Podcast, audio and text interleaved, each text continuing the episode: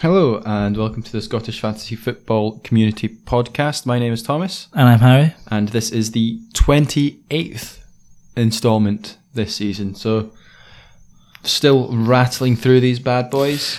And closing in on the split. There's five game weeks now until our second wildcard of the season. It's kind of all come around quite quickly. Yeah, it feels only like yesterday we released our first four podcasts previewing the season. Uh, wow, we, if only we'd known these three things. Ross County would be five points within European qualification. They would be the uh, third highest scoring football team, the highest scoring outside of the old firm, and Regan Charles Cook uh, is the top scorer in SPFL. Those three things are all true. Yeah, I mean, yeah, I've really reflected on that over the past few days. Like, my God, if only someone had told me that before the start of the season, I would have rolled around on the floor laughing hysterically. yeah. Whilst then also quickly putting a tenner on it. Yeah, yeah, definitely, absolutely. Um, I think this is sort of just a run of the mill uh, game week, to be honest. Um, nothing too serious coming up. I know we've got a double game week in the pipe in game week 30, followed by what should be a blank in 31. I'm still waiting for those Scottish Cup, Cup games to play out. Um, so, you know, n- no news on that front, um, but keep your eyes peeled. I guess on our timeline, we'll be doing our best to update you as such. Um, today's episode, yeah, it's gonna be running the mill. I think we should probably start by letting folk know how we got on. So, Thomas, um, tell us about your transfers this week, your points scored, and your overall rank. So this week I actually didn't make a single transfer. Um, I just felt that there wasn't too much to justify. I put my phone down just before I got the team news because I found that doing team newsy type stuff has sort of hindered me in the past where it's like a regular's been out for one game so I've been like tried to transfer him out and then that's kind of backfired because it's like you transfer him out and then you transfer him back in a week later. So I was like, I'll avoid doing that. So I had Gordon in goals, who got me a lovely six points after he kept a clean sheet. My Rangers defence. Who clearly didn't play a minute, zero points and zero points. Yep, Rangers defence played zero minutes and nothing happened at um, Ibrox. Uh, yep, no, I'm kidding. They obviously conceded two goals. Um, James Tavernier had three shots on target, but then got a yellow card, so kept his kept his total at zero points. Fantasy Football Scotland uh, Twitter account um, tweeted today that this was his first zero pointer of the entire season, which is pretty monstrous Yep. considering he's played every game. Uh, was there was there not a couple of games when Patterson Oh, played? he might have, yeah. That's before he true. left for Everton. Yeah. Anyway, um, then Juranovic got me a lovely eight points, uh, and Obileye got me six, both keeping clean sheets, and Juranovic getting two bonus points. Then Sir Lord Regan Charles Cook got me fifteen. Jota got me three. Ferguson got me six, not scoring, but completing a pass, 40, over 40 passes, having three shots on target and two bonus points. Captain Abada, bit of a blank, getting me a total of six points, and then Vice Morelos doing what Vice Captain Morelos does, getting me 15, and Boyce for two. And the only player on my bench that scored points this week was Grieve, due to Ramsay and Robson not playing, so they got bench tricked out. Um, so that meant I finished this week on a total of 67 points, moving me into the top 400 for like the first time in the last nine game weeks. Not bad. That's, yeah, fair days. It's sort of all coming together for you with 11 game weeks to go. yes, it's all coming up Millhouse. How did your week go, Harry? Good. Um, I think that's maybe my third consecutive green arrow, fourth maybe. Um, a small one again. Um, going from I think it was forty four up to thirty nine. Um, but when you're up at these heights, Thomas, and it's so tight and competitive, um, you know, it's tough to make any big splashes. Um, points wise, I did fine enough. Three points less than you for 64. So, uh, Gordon for six, finally returning in goals. Uh, Bassey for nothing. Captain Tavernier for nothing. Uh, Juranovic scored 8, Obileye 6, same as you. Regan Charles Cook 15, Jota 3, Ferguson 6. And I have a feeling that the fact that he's doing these things, like, you know, on top of the minutes played and his, you know, his attacking output, it's these pass points, shots on target points, which has ultimately led him to be, is it top five scoring midfielders at this point in the game? The last time I checked, I think he was six, but I wouldn't be surprised if he's gone ahead of, I think it was Kamara who was in fifth at the time. He- He'll be there or thereabouts. McMullan for two, who's absolutely stinking out my team. He'll be on his way out, I think, next game week. Uh, Abada for three, vice captain Morelos for 15, Boyce two on my bench, and then bench strict player and Ramsay got nothing. Um, yeah, I actually, I forgot to mention, I ended up burning a transfer. I'd already banked a transfer and woke up far too hungover to be in a sort of rational mind to make a decision. The sort of plans I had in the back of my brain, which were still sort of kind of clear to me, was like, oh, I would like either Mackay or uh, Forrest in and sacrifice McMullan, but I. Their price have prices have risen and McMullan's has fallen, meaning I couldn't afford him. Then I was I was uh, very quietly thinking, do I go Boyce to Anderson? And in hindsight, maybe I should have. But then I felt like I brought in Boyce for a run of fixtures. I was going to be a bit more patient with him. So, not that it didn't pay out, but I was some of the ideas that were coming to me whilst I was trying to figure out what to do with my transfer were just kind of terrible. And I'm glad I didn't do anything. So it was the not making a transfer was better than more than fifty Oh, percent then- of your transfer. Oh yeah, definitely than blowing up my team. um, so no, I'll take it. A green arrow. Um, I've still got two free transfers to, to use. I, in hindsight, maybe I could have used a transfer on a Motherwell player, but at that point, you know, I ignore team news now, so I didn't realize that Ramsay was unavailable. Maybe I would have gone to a Motherwell defender in preparation of their run, which is something we'll come on to talk about this this week. But I didn't see anything obvious, and I thought if there's nothing obvious and I have the captaincy options I I really want, then I'll leave it, and that's what I did, and it worked out fine enough. So. I mean, I was in the same boat as you. Uh, Yeah. I, like I just didn't see transfers that needed to be made. Um, on the topic of Lewis Ferguson, he has now jumped up to fourth place. Yep, and I'm, I'm quite happy to own him for the season running. To be honest, Yeah, uh, I, Harry, we were in the debate a couple of weeks ago. We were talking about Harry was of the opinion that not every player, but you should have a large, large cohort of players that you'd be sort of willing to captain or vice captain. And I was suggesting that Carter Vickers is just sort of one of those players that plays every game. He's in arguably the best defence. Lewis Ferguson has done that this season as well. He's one of those players that if you just sort of left him in your team and not captained him, like you could justify keeping him there. yeah, and his pr- price has risen from I think he started the season around 4.8, 4.9 million. He's now all the way up to six, so he's a premium asset. I mean, I guess you would maybe have to readjust what premium and mid-priced and budget assets are, etc., etc. Seeing as it seems to me at least that the fluctuations in prices of players and therefore team value is far greater than other popular fantasy football games. And but I feel like at six million at this point in the season, he probably sneaks in as a big hitter. Yeah, there or thereabouts. I can't think of too many players, especially considering that Boyce has left. That there's many more. Boyle has left. Uh, Boyce Boyle, yes. I think he's like seventh or eighth highest. Yep. Yep. Right. Oh. Um, before we press on, um, want to shout out at, xg underscore data again. Um, put the tables up yesterday. Um, the expected goals uh, table. So go have a look at those and be sure to follow at xg underscore data on Twitter. Um, the tables are actually making for some fairly interesting reading um, uh, at the moment, and we're going to refer to them as we press on through this podcast. Why don't we start then by having a look at the first fixture on the sports scene uh, running order?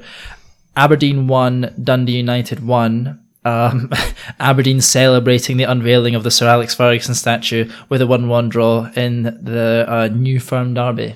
Yes, uh, one of my friends said that they had uh, replaced uh, Lewis with the statue of Sir Alex Ferguson, hoping he could have a better impact. Yep.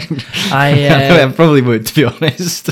I also I think that someone on the Terrace podcast pointed out as well that like if this had been any other day, they would have pushed for the game to be postponed because they had Aberdeen had a very threadbare bench, which was as a result of a COVID outbreak in the camp. But they couldn't exactly like cancel the unveiling of the Sir Alex Ferguson Of their, Stadium, like, best uh, of manager ever. So they had to sort of just press on and pretend that nothing was really up. But that was the sort of big news for me. Was a couple of key players going missing. Yeah, Ramsay, McCrorie, and Hayes were all out. Uh. Ramsay, McCrorie, Hayes. Yeah, yep. Um, so that meant that McLennan, Montgomery, and Ojo filled in, uh, and and Kennedy came in at left wing. Yeah, uh, then or left mid. They played a 4-1-4-1 or a 4-1-2-3 or 4-3-3, whatever your numbers like to mean. They played with a four at the back and some wide midfielders. On the Dundee United side of things, a team that have sort of been picking up results here and there more recently. Um, McDonald came back in for Butcher um, as, as the only change from their fixture versus Rangers. Rangers. Um, what did you make of the match, Thomas? Pretty boring, not gonna lie. uh, uh, not too much happened. I feel Ramirez. I was looking at his stats. It said he only had one shot, and I felt like it was more than that. But his only shot that I can remember was one that was like pretty much on the penalty spot, and he skies it. Um, player who I liked the look of was Besuijen. Again, he's looking really like a really good talent that Aberdeen have signed. Uh, Um, involved with in in everything going forward for Aberdeen in this game, I thought. Yep, and he was who uh, if Kennedy could direct a ball from a yard out goal goalwards, see would he got the assist. But Kennedy got the fancy assi- fancy assist for the Edwards OG. Um, yeah, Ferguson was also.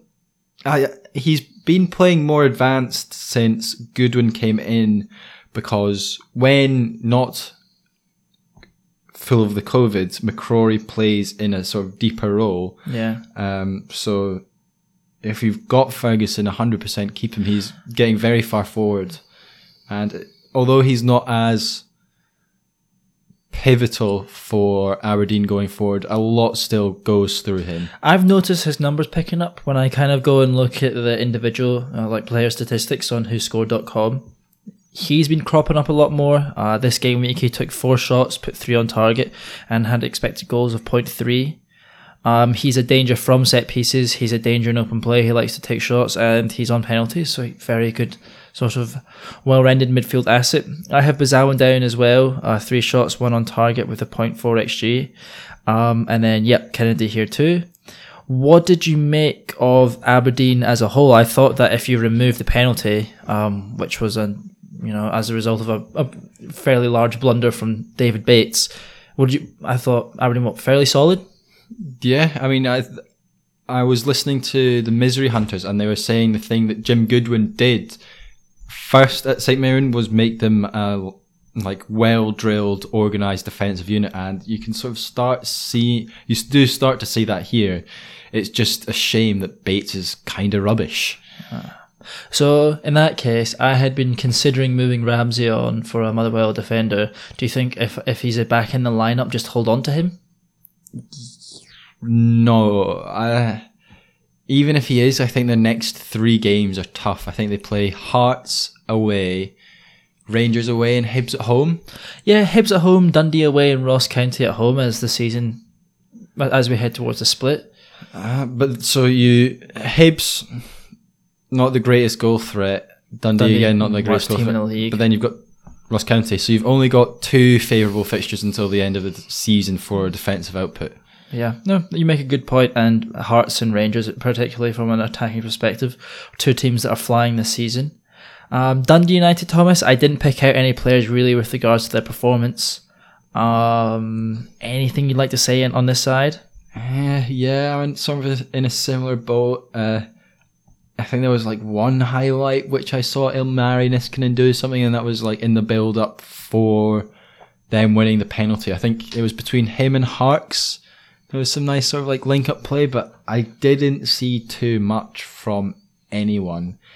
I feel Tony Watt just isn't firing much at Dundee United, and I think there's a he's he's he's expected to do all the creating and the goal scoring, and that's the issue here.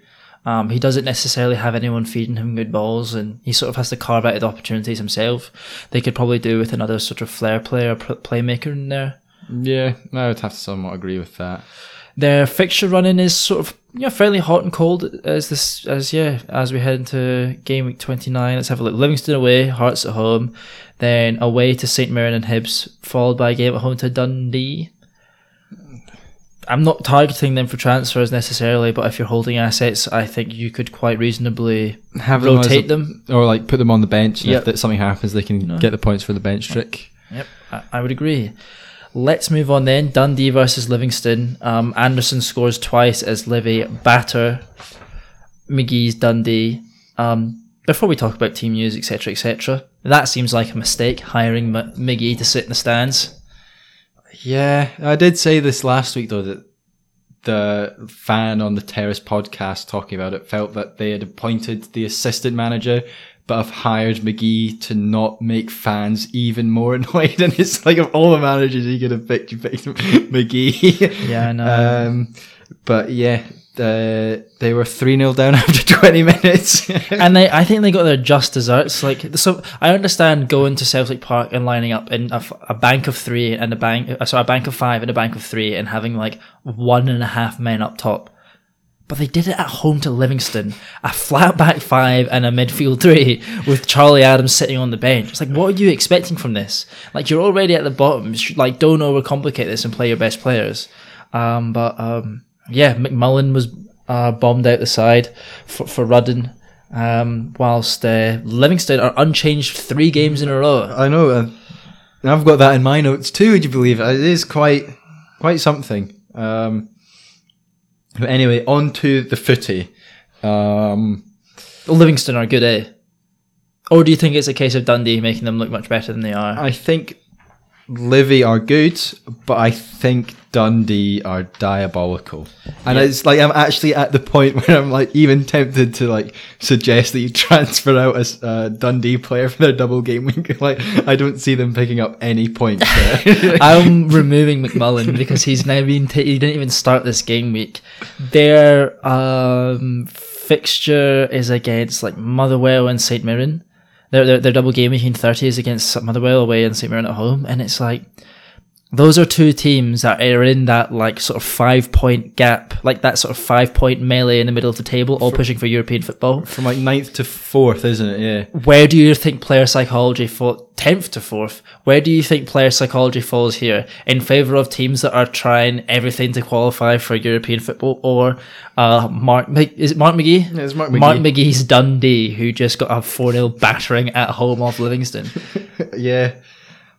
And it's a tough run as well. Like Hibernian. Could like a good uh, side coming into form. Motherwell have had a tough 2022, but are a good side, a combat, good combative side. St Mirren, new manager, but nonetheless a good squad. Rangers at home, Aberdeen at home, two good sides, and then Dundee United away, a derby away from home. I mean, you say away from home, you can throw a stone from one stadium to the other, but I get your point. Yeah. The home fans will be behind Dundee United, another team in the hunt for fourth place.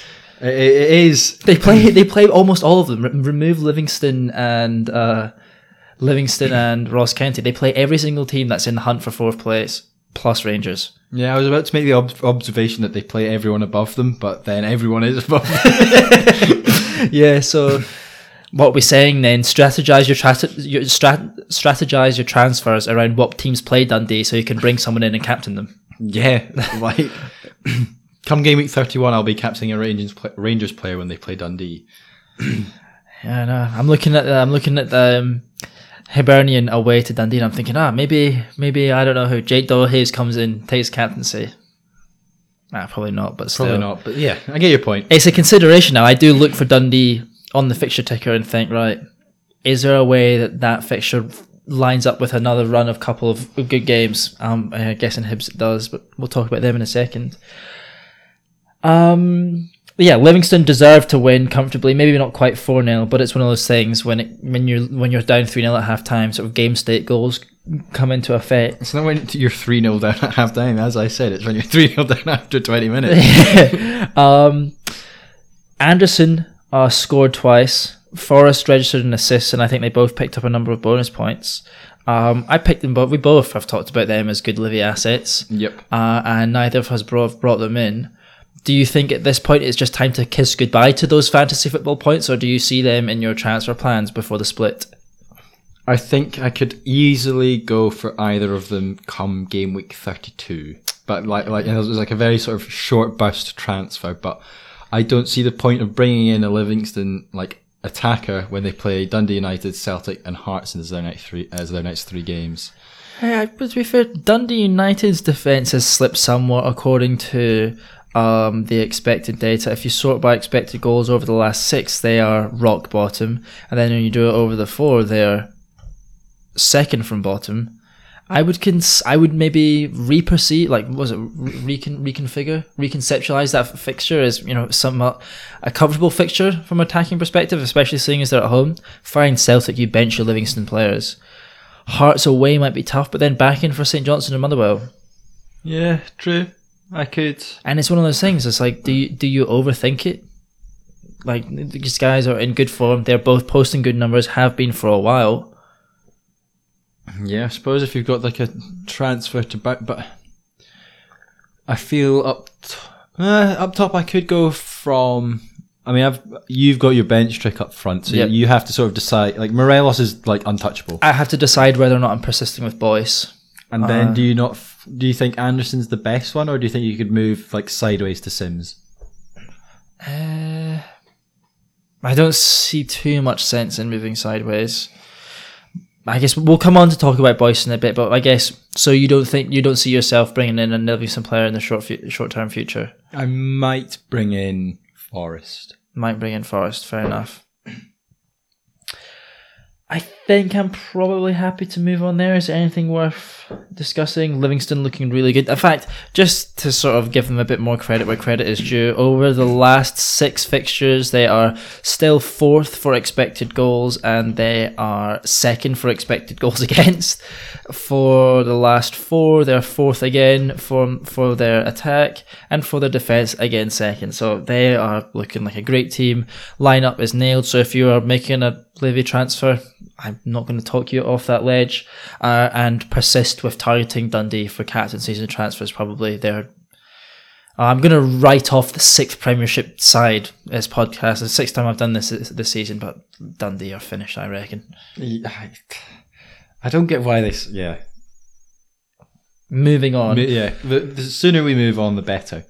Anyway, up to Dingwall, I believe. Talking of finished teams, St Johnstone lost this weekend. Um, Regan Charles Cook found himself back in the score sheet as he um, projects himself up into top goal scorer. Um, yeah, this actually it sort of didn't really cross my mind, but this game was actually massive for both teams. If uh, Ross County were to have lost, I think St John's uh, St Johnstone would have been what within one point.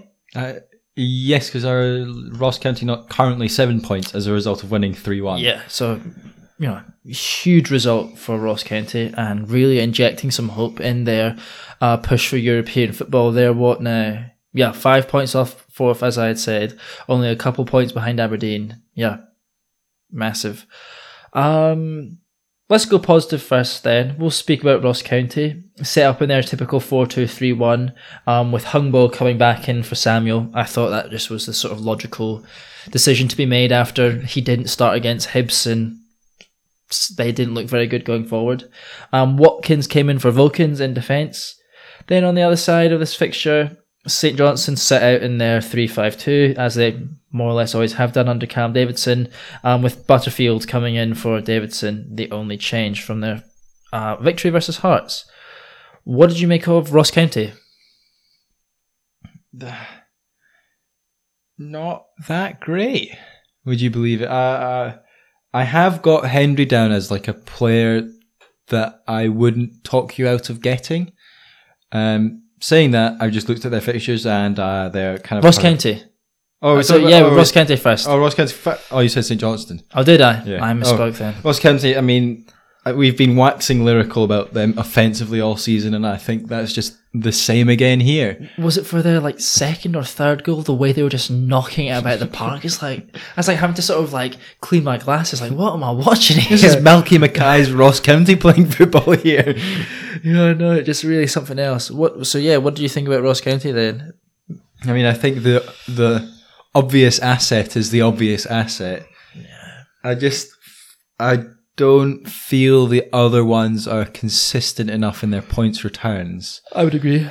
Um, Hungbo arguably could start being sort of a very cheap option, but like at this point of the season, I feel that if you've been sort of keeping up to date with who's like who's good and who's not, you should be able to afford Regan Charles Cook. Yeah, his price will be well, well up now. He'll definitely be into mid price, but you don't look past him.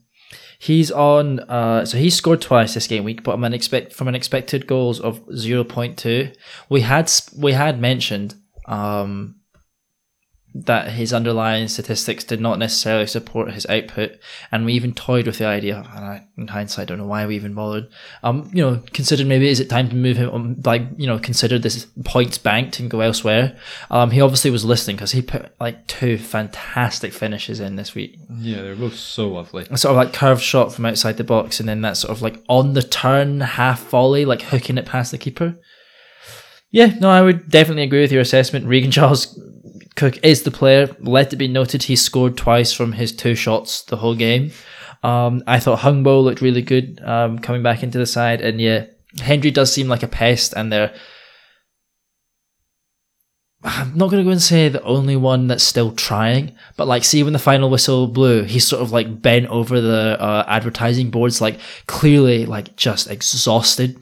so he's clearly very committed to the St. Johnstone cause, which is maybe something that will come into my consideration down the line, but it's kind of similar to Dundee. That was a huge, like a must-win game for St. Johnston, and they lost it. That puts them seven points behind Ross County. And did you say they come into a tough run of fixtures? St Johnstone, yes, they play Rangers at home, Hibs away, Motherwell at home, Livingston at home, Celtic away. Uh, five teams, all with a lot to play for, and all uh, I would consider teams to be much better than St Johnstone this season. I mean, like I feel like that's sort of a similar point as my Dundee teams Yep, above them, but like every team this season, I feel has something to play for now. Yeah, yeah, yep. Maybe the only team adrift at this point are probably Hearts. They're pretty safe on their island in third place. I mean, you say that they were what nine points clear the other week, and that's slowly. And now they're eleven. Po- now they're eleven oh, points clear. oh yeah, because none of the teams below, below Nah. them won. Motherwell drew, Dundee drew, Hibs drew. Everyone drew. Yeah, and then teams below them were the ones that were winning. No, no, I think Hearts could probably consider themselves safe unless they collapse post split.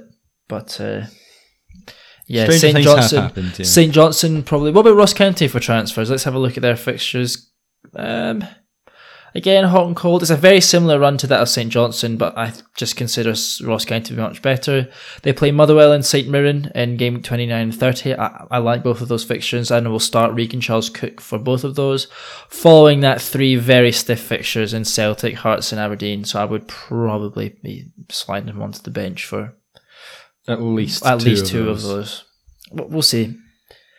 Right. Uh, next one, Thomas. What's the next fixture?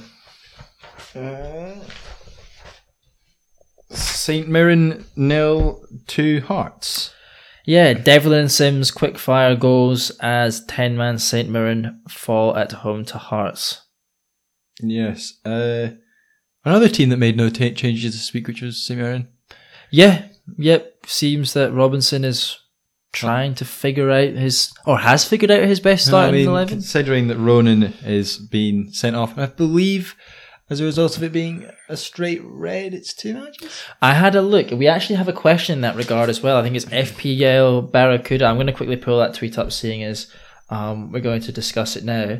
Yeah, one of the questions this week was in relation to um, the uh, suspension period of uh, of Connor Ronan. Here we are. So at uh, Barracuda. Uh, asks um, how many games is Ronan suspended for after the straight red? If more than one game, then it would probably affect their double. Uh, and he is probably right. I went and had a look at the laws of the game, Yes. did my due diligence, and this is what I've got here. Uh, yeah, so I've got it here as well. So it's you get a, if you get a straight red for serious foul play, violent conduct, or spitting at an opponent or any other person, you get a two match automatic suspension. However, if you get a straight red for denying the opposition team a goal scoring opportunity, offensive insulting or abusive and or uh, language and or gestures or receiving a second yellow means you just get a one match ban. So I would argue this would come under serious foul play. That's what I've got as well. Uh, serious foul play results in a two match automatic suspension, effective immediately. Only thing worth noting is these ones can be appealed on the basis on, on the basis that it wasn't two yellows. Um, but I've sort of seen the challenge back, and I don't think St Mirren would be, you know, effectively using their time appealing the decision. Um, meaning that yes, he will miss the game against uh, Celtic, so arguably you could stick him on the pitch and use him as a bench trick player, and then he will miss that Ross County game in game week 30. So if you are on him, I would probably step sideways, um, bring in a different centre Mirren asset if you're targeting the double, or uh, a budget midfielder elsewhere, probably. Um, I felt like, I mean, before we go on to discuss the game, it's worth noting that. Uh, Hearts made a whole number of changes. I think it was six, six changes this week from the, the, the side that lost to Ross County, which is I guess is somewhat unsurprising. Yeah, um, I saw a few Hearts fans in my timeline sort of complaining about that about Robbie Neilson is he's like too willing to change when it's. I remember there was a period where he just didn't play McKay for some reason. It's like why are you not doing that? He's your best like creative asset. I've also heard Hearts fans say that uh, Robbie Neilson is willing to give time to players that are playing well. Um, so I think I think honestly what that is is Hearts fans can't seem to make their mind up on Robbie Neilson as a manager.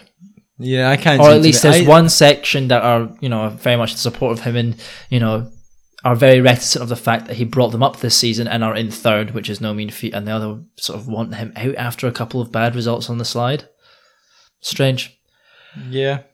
Nonetheless, what did you think of the of the game, Thomas? I mean, I feel like when any team goes down to ten men, they're almost it just does completely change the complexion of the game. But I do feel Hearts were very much worth their win. Um, players that I would highlight: uh, McKay again, everything creative going forward. Simms got his goal and nearly scored a second. And I've put Boyce down. He missed three big chances, but any other game, I feel that he would bury at least one of them. Yeah, no, I have the same three players down as well. On Boyce, he's caused me uh, a headache here because his underlying numbers were great seven shots, three on target, three key passes, 1.5 xg. But that all came before Simms came onto the pitch who has then scored and probably, as you said, should have had two. Do I worry about not necessarily Boyce's place in the lineup, but his playing position? Well, because he sort of when Simms is on the park, he seems to sort of fall into that, that sort of off the striker kind of a role. Should I should I persist with him in games at home to Aberdeen, Dundee United, Livingston, Ross County, Hibs? Like, do I do you know because this was a long term fixture play, or do I use this as an opportunity to be a bit more aggressive and move to uh, say an Anderson or uh, a Giakoumakis or a Kevin Van Veen, yeah. targeting fixture runs specifically there. I want like I I have got it in my head that is this sort of similar to Nisbet because Nisbet was like posting all right numbers for a long time and he's still not getting points. Yeah. So I, yeah, I can understand it. Um, I feel there's potentially better sh- like I feel there is currently more informed strikers, obviously. Is there many with a better fixture on? I mean, I could argue Van Veen, but since Tony Watt's left, he's been kind of useless. Yeah, he's not been as good. Um, you could argue any of the other Motherwell forwards. Woolery has started. Woolery, Efford, yeah. Woolery has started popping up a couple of times now. It's just that rot- rotation risk is my issue there. Yeah. Uh, Alexander seems quite happy to chop and change his starting lineup specific to his opponent. So I don't know. I mean, Giakoumakis is a good shout, but I think he's also currently injured, but I don't know how for how long. So it is a Sakala from Rangers.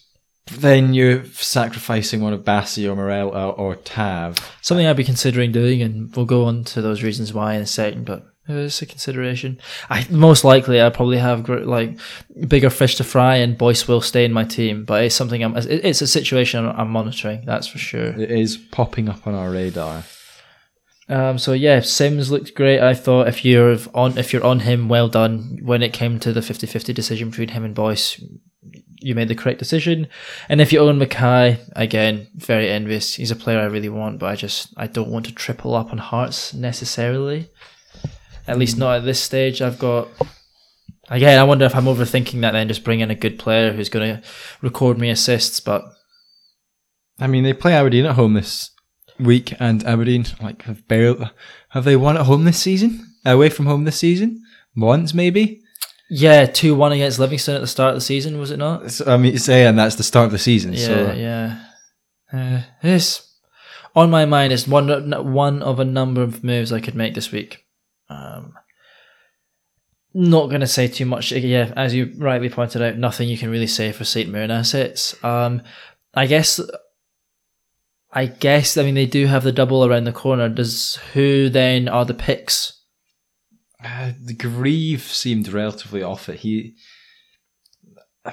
I feel like at the time it was a good transfer, but because he, he had he not scored in like two of his last three games, but then obviously Jim Goodwin's left. He had the double as well coming up, yep. or he was in the middle of a double, Yep. and then Goodwin left. Yeah, but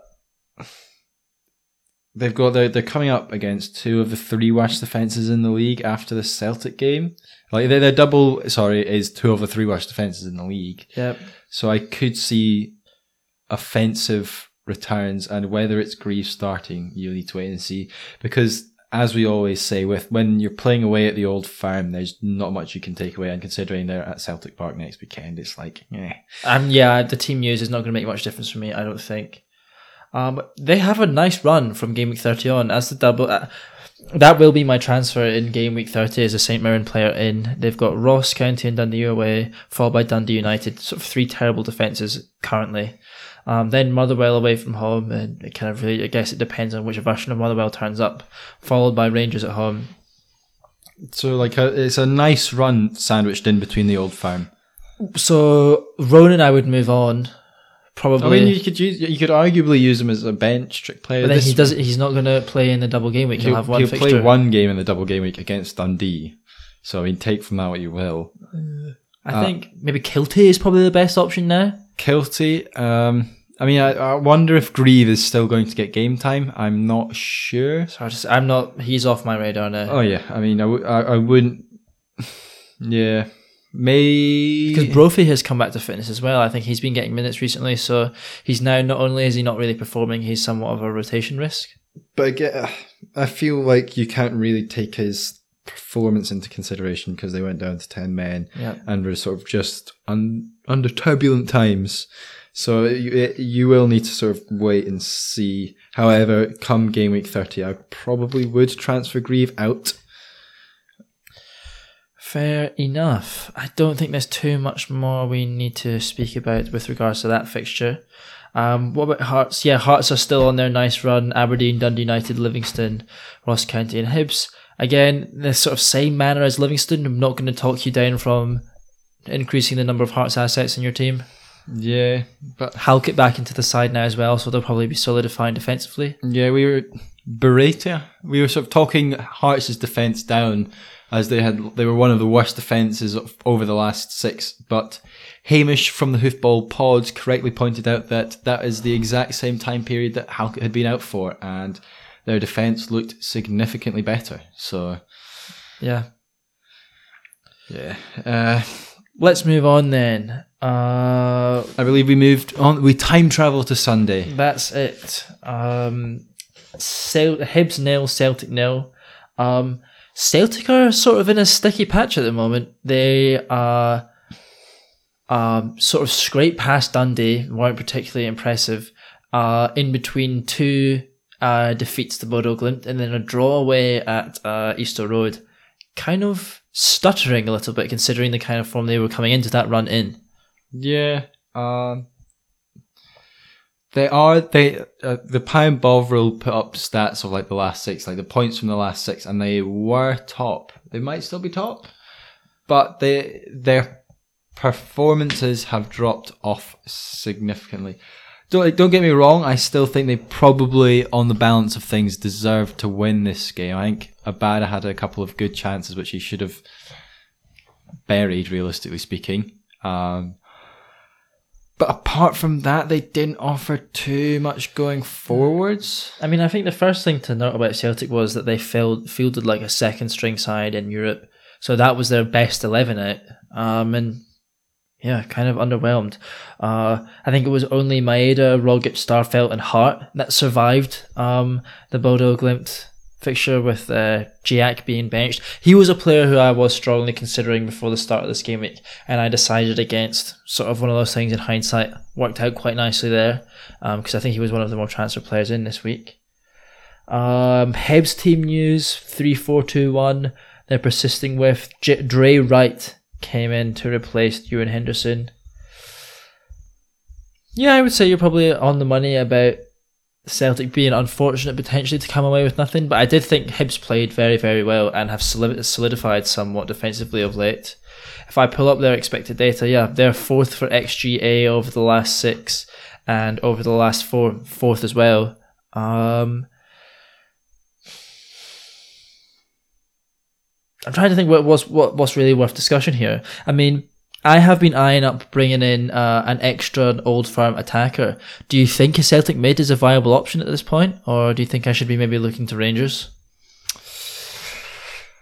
Um, I feel Jota is burning a big hole in my wallet. Currently speaking, um, but is there many assets who I feel are who have been as reliable as him even over the past six game weeks. So it, it is that question.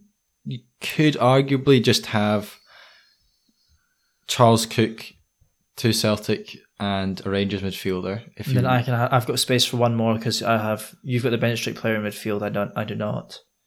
Yeah, so that, that, that's what I was saying. Is for you to Celtic, Charles Cook, and a Rangers midfielder, that's as well as uh, Ferguson.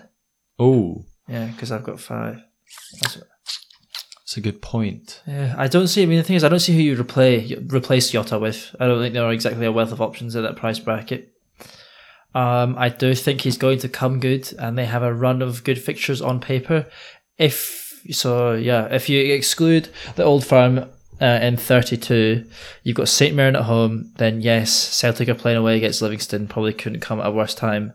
Um, followed by at home to Ross County and at home to St Johnstone.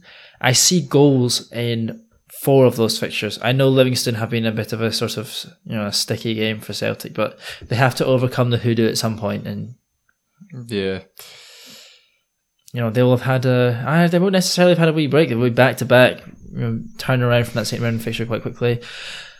I mean, so I have Abada and Jota. I guess you're then tossing up between Rogic, Hatate, and um, O'Riley. I, I mean, uh, Hatate's old firm heroics haven't really been followed up too much. I mean, he had the the, the stunner, I believe, is what it's the only word you can describe it as against Hearts. But again, since the old firm, he's not done much offensively. No. Um, it's worth noting that Celtic's offensive numbers have slipped over the last couple of game weeks, uh, or last few game weeks. Sorry, they were on a season average of 2.25 xg per uh, per 90, uh, but that has gone over the last six to 2.16 and over the last four down to 2.08. So, not a huge decline, but a decline nonetheless. Should I, in that case, then consider just pressing forward with Juranovic? He takes penalties. Celtic, I mean, fine. So, let's say we consider let's say we perceive those like Saint Mirren and Saint Mirren and Livingston as being difficult fixtures somewhat offensively. I don't think they're going to be that tough defensively. No. Do I then hold Juranovic because he was someone I was considering moving on? I mean, yeah, I guess. I mean, he scored eight points the game week just gone. Yeah, and Celtic still do have the best defence in the league and have sort of been. Their defence has been more tight as of late, so I mean, I don't see why you shouldn't. So, I mean, I could argue you could even maybe do a double up on the Celtic defence and sort of if you've got two transfers, almost like do a swap. You've got a sort of a two and a one for Rangers.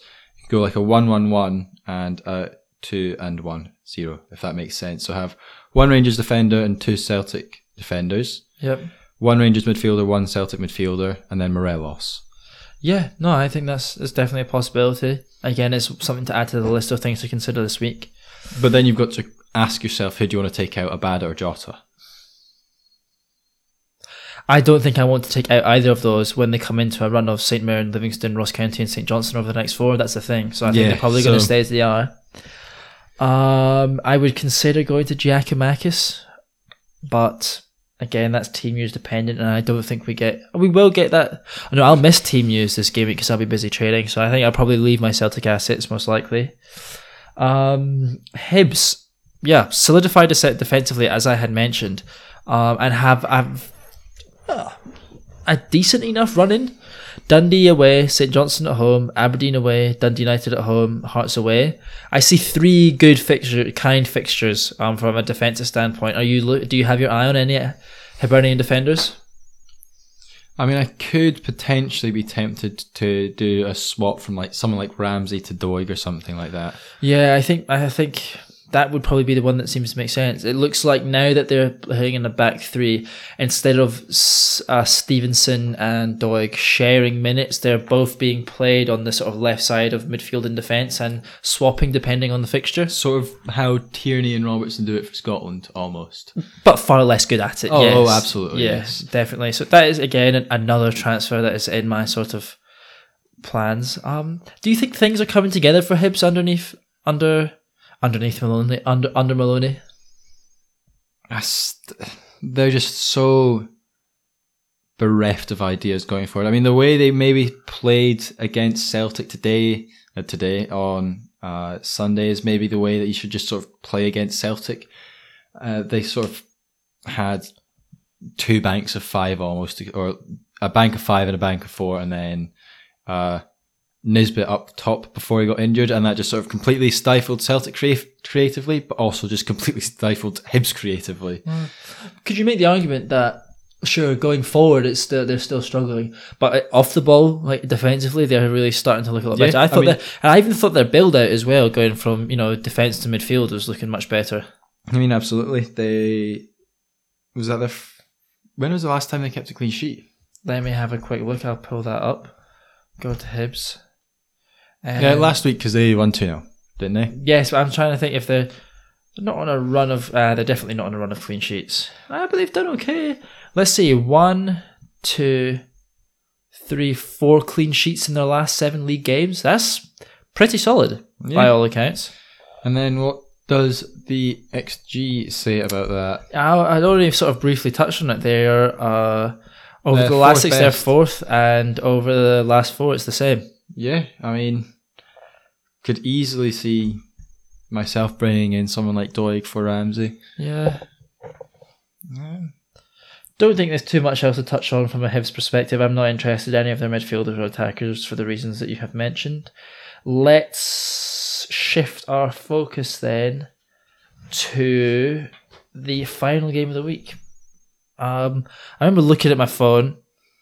You know, Celtic dropped points, and I was like, "Oh, interesting. That you know, title race is going to heat up here." Motherwell, um, Rangers have a good chance of beating Motherwell. Smashed them six one the last time they played. I'd seen they'd gone up like two, was it two 0 in the first half an hour, and I was like, "Wow, that's it. The title race is back on." And then I go and check my fantasy football. Scotland score like in the evening after the games have all done. I was like, "Wait a sec, Bassey and Tav, no points. What's happened here?" And they'd gone and conceded twice to Motherwell, so I, I didn't really know what to make of it. Thomas, what did you think of the performance? Yeah, I believe the football manager description was a Jekyll and Hyde performance. Um, they could arguably have gone what like four 0 up had Morelos known how to stay on side, uh, and he could have had a hat trick, which I would not have complained about. Um, but he didn't, so it doesn't really matter. And then, yeah, uh, Motherwell just took their chances, and I think at the end there was like Motherwell could have gone on to win it. I don't. I, I, you're about to sh- show me the XG, and I feel like Rangers will be significantly higher than Motherwell's, similar to the Dundee United game. But I don't know. They the second that the ball was it Woolery that scored the second goal.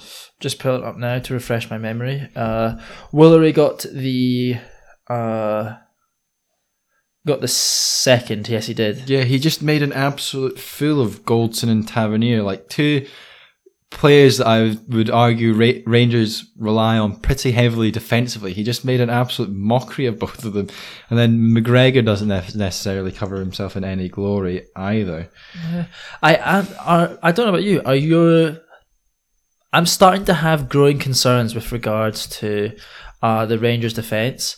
Um, if you go and sort the expected goals table by expected goals over the last six, they're third, which doesn't sound so bad.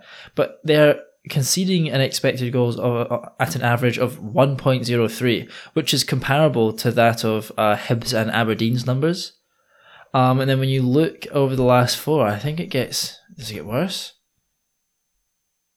Uh, it's not bad. It's still third, so zero point seven six. But you know, compared to their season season average, it's not been the best. I mean, I guess over the last four, it's not been so bad. But And then when you again when you sort of compare that to their offensive output, they they've got the best defensive output in the league.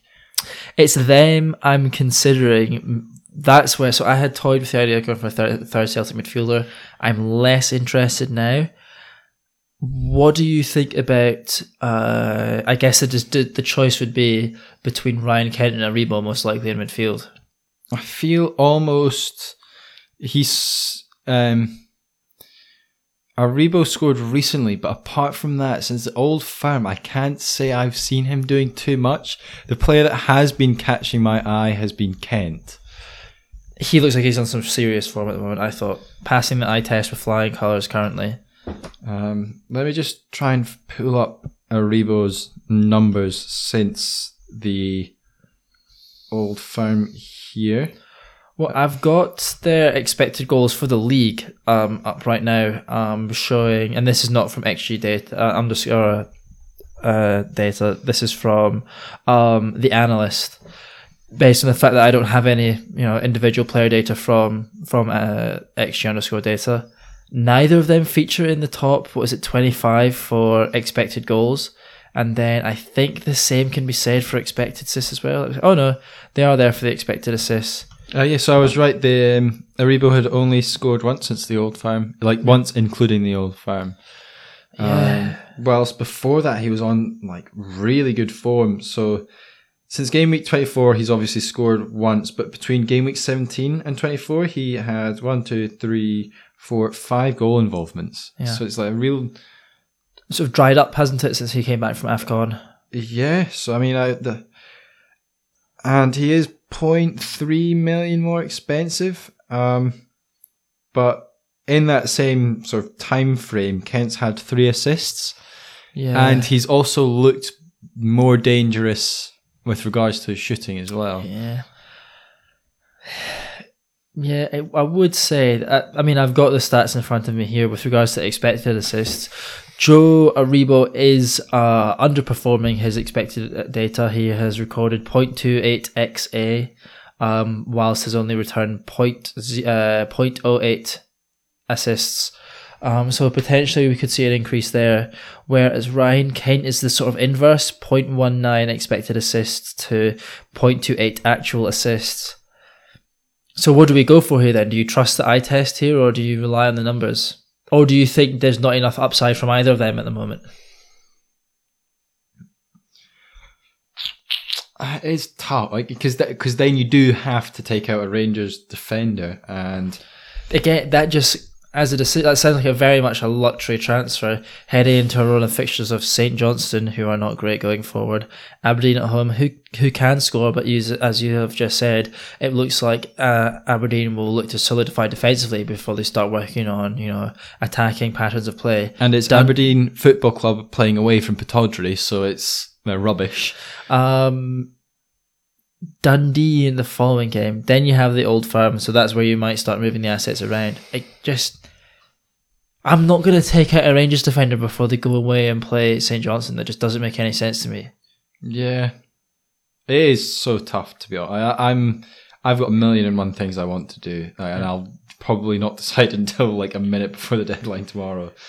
Um, any other Rangers individual performances? Again, uh, Morelos four shots, one on target, five key passes, hit the woodwork once, 0.4 xg, 0.4 xa, one assist, one goal. Um, he's been my vice captain of choice recently. Does he get the armband? Should he be getting captaincy? That, that is something I've been very much considering. After I saw Abada's blank, I was like, oh, Christ's sakes, that's it. From now on, it's probably going to be a Rangers CVC. And I was like, and then after the Motherwell, I was like, ah, three points doubled is better than no points doubled. Yeah, yeah. um, but yeah, I'm very tempted to start getting Morelos his give, giving Morelos the armband. Morelos the armband. Christ. Yeah. Would you then give the vice captaincy to a midfield player or to an old firm defender?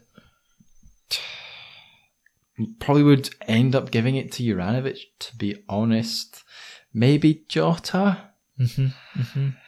Fair. I think so. And yeah. But I guess before we go on to discuss captaincy, um, I think it would make sense to, you know, not. I mean, we can't not talk about Motherwell here for two accounts. They took points off Rangers at Ibrox, first and foremost. Uh, second of all, um, they come into the kindest run of fixtures in the league.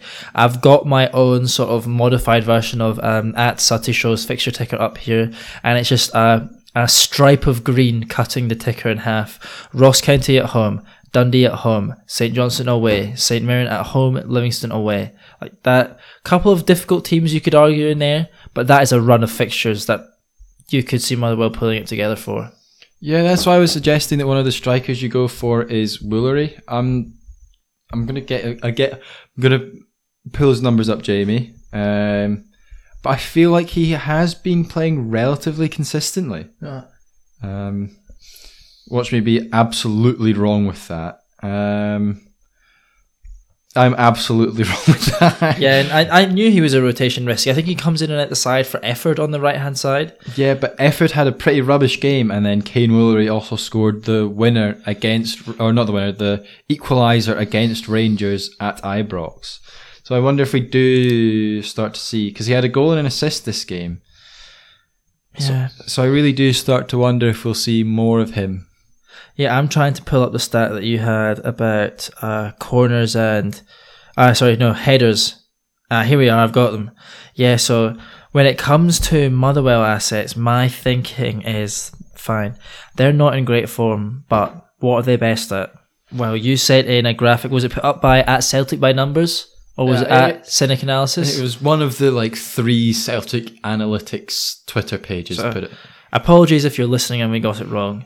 Um, yeah, Motherwell uh, have scored 32% of their goals from headers and have uh, conceded the fewest from headers, which makes me think two things first and foremost. Um, what sort of assets from Motherwell should we be looking at, you know, to score those headers? But who's going to be taking all of those set pieces?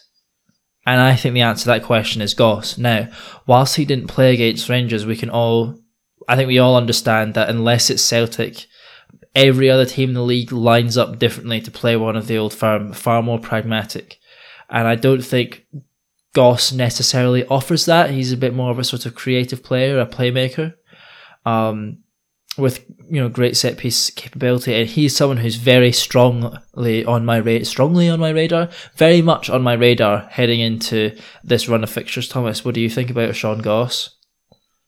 Was he not out due to injury? But he was someone who recently I had been keeping an eye on. I think he was in the watch list for a while, but then he dropped out for some reason. Just other, other options. Yeah, Um, but- why? Why did you think he was out through injury? He didn't play this game week, did he? I know, but I'm saying, like, do you not think that's just because Motherwell wanted to set up differently, or did they explicitly say this in uh, on Sportscene? I, I couldn't remember. I just assumed that they would not not play such a key player. He's key, but don't you think that when it comes to the midfield playing against the old firm, they're going to be looking for something different than a Sean Goss? I mean, who did, Sean Goss was on the bench, so I Yeah. assume he's he wasn't injured. Um, who did they end up lining up in midfield with? Let's have a look. Uh, I mean, they started with uh, Donnelly, Cornelius, Woolery out on the right, O'Hara central, and Tierney on the left. But that got changed at half time. Uh, Shaw, Amaluzor, and Roberts all came in for Efford, um, O'Hara, and Tierney. So it's like that. That was when the game sort of really not well not swung because Rangers were still on top, but that's when Motherwell at least sort of starting to threaten. Another idea I'd been toying with. So I think Goss is probably a transfer in for me this week. Um, I'm reticent of the fact that I have got uh, Ashley Maynard Brewer on the bench, who is out injured currently. What about a move for a goalkeeper such as Kelly. Whilst yes, I do already have Gordon, who has a reasonable, reasonably nice run of fixtures. Is that an option, Kelly? I mean, if you, I mean, we've been talking about having transfers to burn, uh, and if you have the luxury of doing that, I mean, Ross County, third best attacking side in the league, but then you've got Dundee and St Johnstone, who are the two worst attacking sides in the league. Then St Mirren and Livingston. St Mirren again, just under new management. Not sure, and then Livingston. I, f- we've just seen them pummel Dundee 4 0, and they have also, as we've been blabbering on about, have sort of started to come on into some offensive form. So, I mean, Kelly for like that three week run there, I wouldn't talk you out of it. Yeah. It's just like whilst Motherwell have a great run of fixtures, uh, you can't deny that. Defensively, they've been very underwhelming over like since the new year, and their numbers suggest as such. They had to been a team that we'd earmarked as you know vastly overperforming their underlying data, and I wonder if now finally, as we run in towards the end of the season, we're sort of starting to see the performances um, become reflected in the results. Like they are in the overall um, expected goals table um, for XG, they are middle of the pack, and then for defensive numbers, again also down seventh, which I guess is about where they are. But if you sort by last six, um, their defensive numbers, it has them down in I think it's ninth for XGA over the last six, and for XG, ah, reasonable, and then XG over the last four, eighth, and XG over the last four fifth. That's so. I guess maybe I was misperceiving that they are performing fairly well in the final third of the pitch. Would you argue that the only issue there is risk of rotation? It's kind of hard to nail down who's playing. Yeah, because the only player previously that was pretty much nailed was Watt. But again, as we said, he's moved on. So it's. You would sort of need to go back and look at which. Pl- I mean, Van Veen was nailed, but he was injured this week, I believe, because he damaged his. Like, he injured his shoulder. So he did. Um, so, I mean, I wonder with Efford performing so poorly in the first half, we might see him coming back. If he's available, yeah. Let's kind of round off this discussion on Motherwell because I don't want to go around too much in circles. So we're not looking at attack. Midfield option is probably Goss. Kelly could become an option if you're looking for a goalkeeper. What about across the defence? Anyone from defence? Um, I did think for some reason that Ojala was getting reg. Uh, Ojala and Solholm Johansen were getting regular minutes, but apparently not. So maybe someone like Jake Carroll at left back. Um, Again, he comes in and out of the side for it's McGinley. Um, So I think your safest bet is probably Bevis Mugabi. Yeah, based on the fact that he can play both right back and centre back, and he does get very consistent minutes. I had a look at this over the, you know, whilst I had a spare minute at work today, I think he started like six of the last seven fixtures. Um, so I think, yeah, let's round off this Motherwell discussion. Then, what would you say the top three Motherwell assets are to own over this run of five game weeks? I feel like you could probably put. If you have the luxury of burning a transfer, I feel like Liam Kelly is probably one of the best. When he is the only unrotatable player, I like he is just so good for Motherwell and goes goals. Then you're right. I feel Mugabi is it, and then when he's fit, Kevin Van Veen also is pretty nailed up front. Yeah, I think yeah, no, I I, I think that's a pretty reasonable top three. I would probably swap in Goss. Um, I like Goss not only because he takes all the set pieces when he's playing. Um, he's three million, so I can take funds out of McMullan. Would you believe? Um, and True. reinvest them somewhere else. And I suppose for someone like you, you don't have three striker slots, Yeah. whereas I do. So you've then got to sort of justify taking out Boyce and replacing him with someone like Van Veen or another striker. Yeah. Righty ho. Um, I feel like we've sort of managed to cover general discussion with regards to the teams there. Um, as we've gone through the fixtures, I think before we round out, we've got a couple of questions uh, to tackle. So we'll pull those up quickly. Um, we've already answered the question um, from at Barracuda on Twitter, who was asking about um, Ronan's availability upcoming. Um, we have a question here from. Let me pull them up here one second. Uh, from Donny Rob seventy seven. If you had a triple captain chip still to play, which fixture would you target and who would you pick? I think we've spoken enough about captaincies and why it should always be plonked on the player playing against Dundee. Yeah, So- I, I, I, I earmarked that one as well. Um, so I don't know. This week, I, uh, I mean, you could. I don't want to say you should put on a St. Mirren player because I feel like that's a bad Pete. But uh, probably a Rangers player come game week thirty-one. Probably Morelos. Yeah, I think Ran- Rangers captaincy, triple captaincy on Morelos would be a good shout. I think that's the blank game week though, so we could see their fixture moved, and I imagine um, that those fixtures would be rearranged for uh, game week um, prior to the split. I mean, it, it would have to be. Um, so that would fall into either game week 32 or 33. So theoretically, Rangers could have a double versus St. Mirren and Dundee. That seems like a good time to use your triple captainship. The same is probably true of Celtic, provided they go through. They would maybe have a double in their game week 22 or 33. So hypothetically, it could be against uh, St. Johnstone and Ross County. Again, that sounds like, but both of those games at home sounds like an excellent opportunity to put the triple captaincy on on a yacht on Jota. If you really wanted a punt, I would go for a Saint Mirren asset, maybe Kiltie. Uh, but I just don't. I, I don't feel it. comfortable recommending that. Nah, nah. So you're probably going to stick it on an old firm player, probably in their double that should come in either 22 or 23. I think it will depend on Uh, which. Thirty-two or thirty-three. that- yeah, sorry. It depends on which midweek will be free.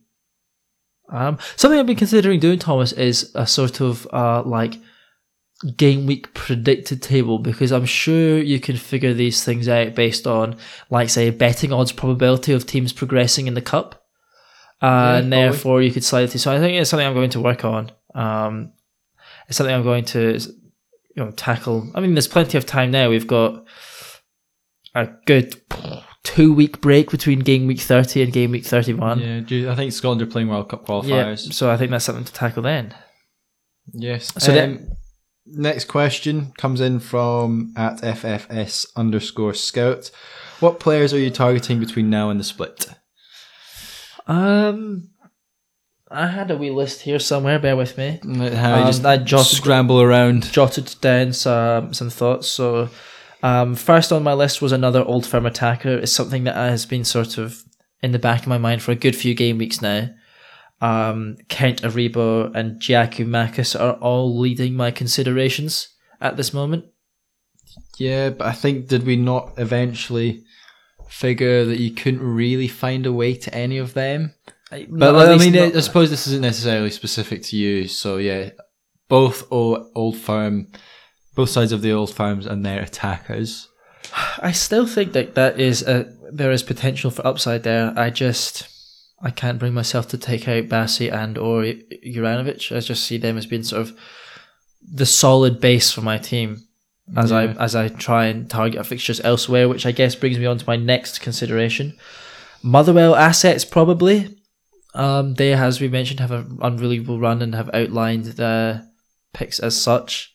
Uh, probably some Hibs assets. Probably someone like Josh Doig. I mean, they they have a relatively easy run in, especially over the next four game weeks. I would argue they should win three of them. Three of them. They should win three of their last five games. I personally feel, but I see three clean sheets in there as well. I think they're Yeah. performing quite well defensively. So, a Josh Doig probably would be would be a, would be an option. yeah. Um, or if you're wanting someone who's more nailed, you could arguably go for someone like Ryan Porteous. Yeah, Porto. Uh, and finally, not this game week, but game week thirty. I think everyone will be bringing in Saint Mirren players. Um, away to Ross County and Dundee seems like good offensive fixtures. So you could argue a Kiltie would be a shout. Yeah. Um, I also had um, I had Ronan and then scored him off once I realised or remembered he'd been red carded. What about a defender? I know Ross County have been a great attacking side, but you know the underlying numbers don't suggest that they are as good as they might have seemed. Over the last four, they're eleventh for xG, and over the last six, they are ninth. So you, you know maybe a Joe Shaughnessy yeah. or Jack Anick. Yeah, I mean, I was just actually just I've got the fixture ticker up here. Come game week thirty one, Aberdeen play Hibs at home and then have Dundee away and Ross County at home. So someone like Christian Ramirez, Besuijen, Ferguson. I mean, yeah, we've already got Ferguson. Both got Ferguson in. I'm not targeting them though. Like where where do you see the real like the greatest upside for points? I don't see a lot of upside in Aberdeen's running. You don't see a lot of upside in playing Dundee and Ross County for your last two fixtures. Yeah, you're probably right. But that's game week. There, I feel like that's a punt at the end. Is there anyone that you sort of for a slight, slightly longer term, I guess, that you're eyeing up? Motherwell definitely. Yep. Saint Mirren definitely. Yep. Hibs definitely. Hibs definitely. Um, yeah, a couple of good defensive fixtures like Hibs defenders. Um, old firm assets. I'm fairly settled on. Yeah, I probably that probably is about it. Is there? Why not then? Let's for a bit of fun pick out one player you think is going to do very very well over the next five game weeks. Oh dear. Yeah, I actually like the idea of like a Josh Doig or a Porteous. To be honest, I I feel like a Motherwell player is sort of too. I mean, we've been discussing this for the last however long. Too much rotation risk. Um, yeah, I'd probably say someone. I mean, it's going to be really boring. I mean, last season it would have been really boring, but this season it's a completely different story. Someone like Josh Doig might be a good shout because, as you were saying, they looked relatively resolute playing against Celtic. yeah. I think uh, Bruce Anderson's going to continue to punish me for not bringing him in. That's my bet. I think I think Bruce Anderson continues his run of form. Fair enough. That is someone who I hadn't considered. Yeah. But yeah, I'm still going to stick to Josh Doig. Yeah. I can see him picking up 20 or so points over the next four or five game weeks. Yeah. I feel like it's a good place to leave it, Thomas. Why don't you round us out? Yes, so once again, thanks to at xg underscore data for allowing us to plagiarize his numbers. Um, and don't forget to, if you haven't already, sign up for a half hour. Fa- Christ, it's late. Um, half hour fantasy pods, uh, upcoming cup. Yep. Drop them a DM, and I'm sure they'll be happy to plonk you in there. I think it's picking up though, so you want to get over there quite quickly if you haven't already. Register yourself for that to come. It's a good bit of fun as we head into the the, the rundown of the season. So yeah, get involved. and we will see you on like Thursday night. Yeah, I know. Back in two nights. Hopefully, the last double upload in a week. This is really starting to stretch me kind of thin. Yeah, maybe get a two week holiday kind of soon. Yep. Don't forget to follow us on Twitter at sffantasycom. And yeah, see you on Thursday. See you on Thursday.